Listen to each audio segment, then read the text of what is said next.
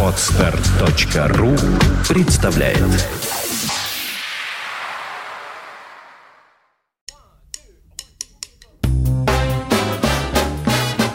Слушать здесь.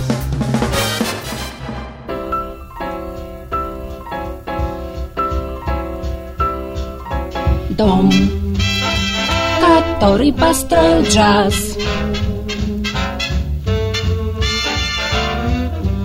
Вид сбоку